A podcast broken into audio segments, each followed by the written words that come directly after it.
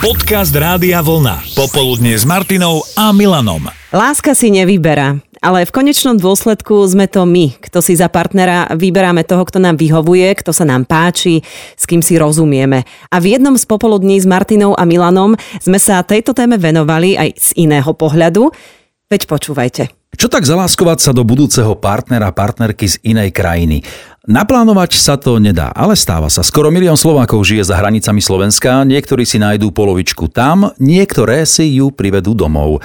My sme ale najskôr oslovili psychológa Martina Millera a pýtali sa na úskalia takýchto zmiešaných vzťahov. Myslím si, že takéto vzťahy naozaj potrebujú možno trošku viac také nejakej tolerancie a otvorenosti a zároveň myslím, že človek, ktorý do takéhoto vzťahu vstupuje, tak by mal naozaj myslieť na to, že to spolužitie asi bude iné, než by bolo e, s človekom teda z našej kultúry alebo z našej krajiny. Aj keď samozrejme to neznamená, že horšie, môže byť aj, aj výrazne lepšie. No tak poďme medzi vás, poslucháčov Rádia Vlna, ktorý máte alebo ste mali partnera zo zahraničia. V prípade Stana, ktorého sme mali na linke, to stále trvá. S manželkou sa spoznal na Kanárskych ostrovoch, kde obaja pracovali pre jednu zahraničnú cestovku, ale nie je to Španielka, ako by sa dalo čakať. Je z Belgicka. Je z Belgicka, volá sa? Volá sa Sára. Sára je flámka, keď teda hovoríme o Belgicku. Aké sú flámky vo všeobecnosti? Čo sa hovorí o nich? Čo sa o nich píše? Sú pracovité, sú sympatické, tak ja som si vybral asi najsympatickejšiu flávku, asi zrejme, neviem, nechcem teda ako niekoho... Z celých Kanárskych ostrovov. Áno, presne tak. Najsympatickejšiu flávku na Kanárskych ostrovoch.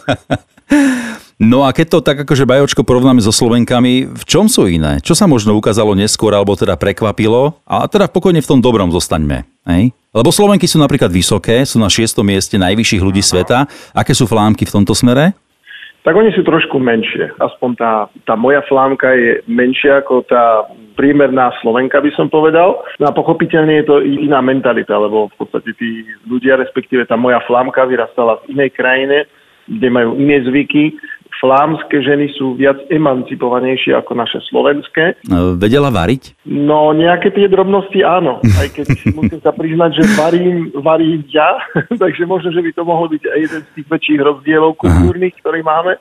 Hovorí sa ešte aj to, že Slovenky majú zmysel pre humor. Dá sa to povedať aj o flámkach? Dá sa, áno. A oni majú ale zmysel pre flámsky humor. Takže niekedy tam máme trošku také malé konflikty, že nie, nie celkom sa rozumieme alebo respektíve nie, nie vždy máme spoločný alebo rovnaký humor obidvaja. A na to sa treba pripraviť, že tú istú situáciu nemusíte s partnerom pochopiť rovnako. A nielen s partnerom, ale aj s ich rodinami. Pokračuje psychológ Martin Miller. Keď vôbec ľudia spolu začnú žiť, že sa vlastne tie, tie dve rodiny, ktoré sa stretávajú vlastne v týchto, v týchto dvoch ľuďoch, musia naučiť nejako preniknúť. Ja teraz nemyslím rodiny ako v tom širšom kontexte, ale že tie rodinné zvyky, tradície, čokoľvek, Čiže ono to môže nastať aj, aj medzi bežnými ľuďmi, ale je pravda, že, že s tou narastajúcou vzdialenosťou, a teraz nemyslím len takouto akože fyzickou, ale aj takouto kultúrnou, tie, tie rozdiely sú samozrejme väčšie alebo iné, alebo tí ľudia potom potrebujú nájsť spôsob, ako, ako preklenúť tie,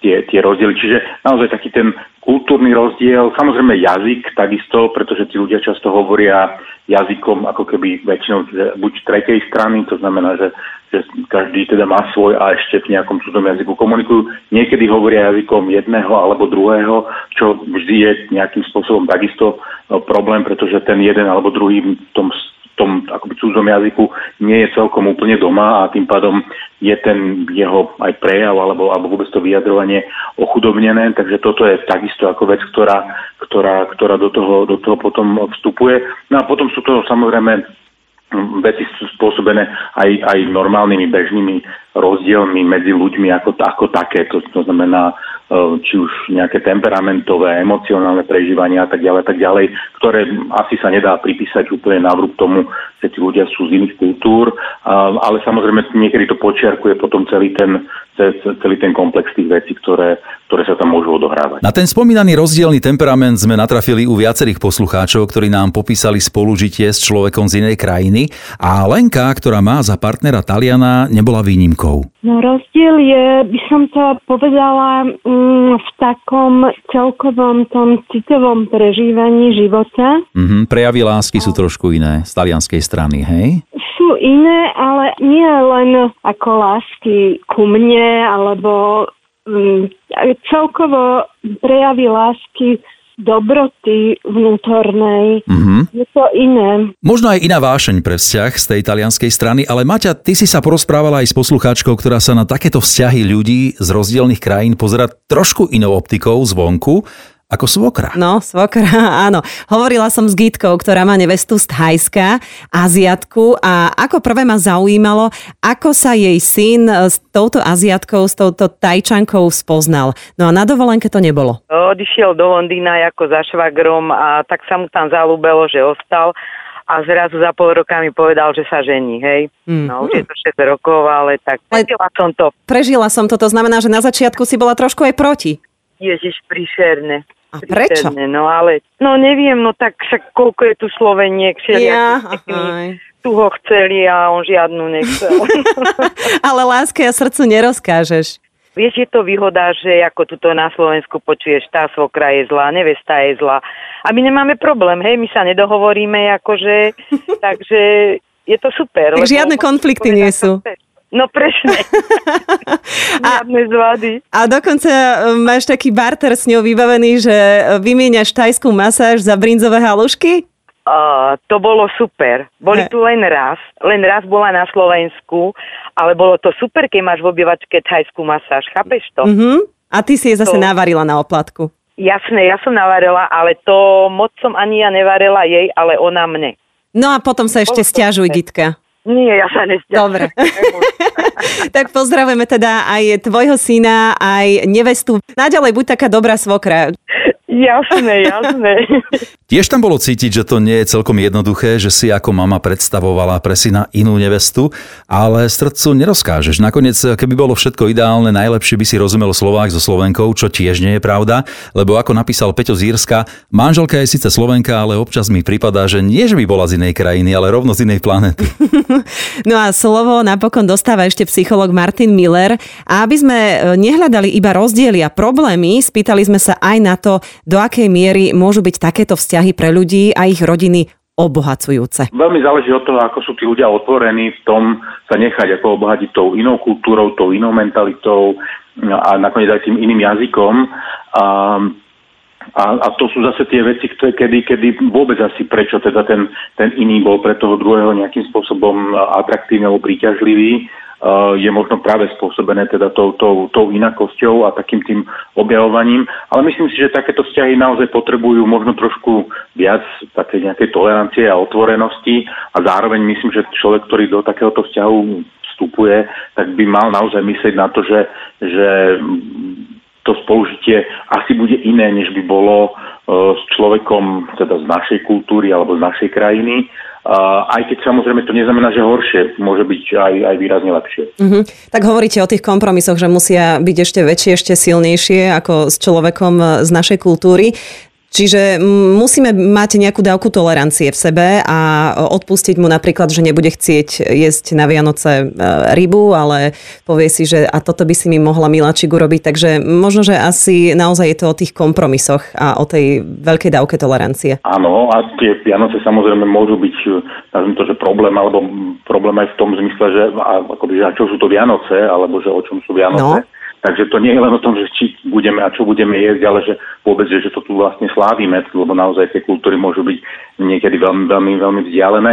Ale presne je to o tej tolerancii, to je taká tá, by som povedal, že taký, tá, tá základná úroveň, ale je to hlbšie o tom, že aby sa tí ľudia naozaj takí mali radi, pretože uh, niečo ich teda priviedlo spolu uh, do, na, na tú cestu tým životom a, a že to je asi dobre si pripomínať, že proste sme tu preto, lebo jeden s druhým máme niečo a my dvaja osobne máme niečo. A tieto, ja, povedal by som, že kultúrne alebo rodine nabalené veci iste sú našou súčasťou, ale pravdepodobne nie sú to najdôležitejšie.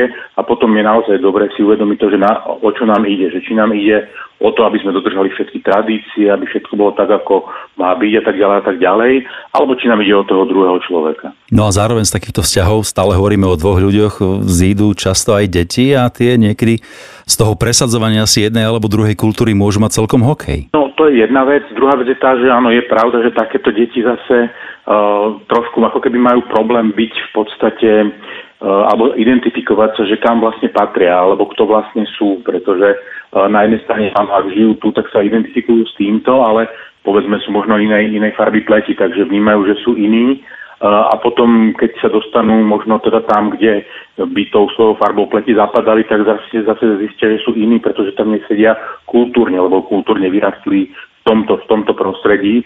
Takže pre tie deti to niekedy je ešte väčšia výzva, by som povedal, ako pre tých rodičov. Ale netreba sa asi báť tých vzťahov. Určite sa toho netreba báť. Je to v podstate naozaj vec toho, ako sa tí ľudia nastavia a ako možno o týchto veciach hovoria, ako spolu o týchto veciach komunikujú a v konečnom dôsledku ako, ako na to možno pripravujú aj tie svoje deti, pretože, pretože tí dospelí by mali byť si vedomí toho, že, že pre tie deti to môže byť nejakým spôsobom iné a komplikované, ale myslím, že keď ľudia chcú, tak všetko sa dá vyriešiť. Presne tak, no viac a krajšie by sme to neukončili ani my.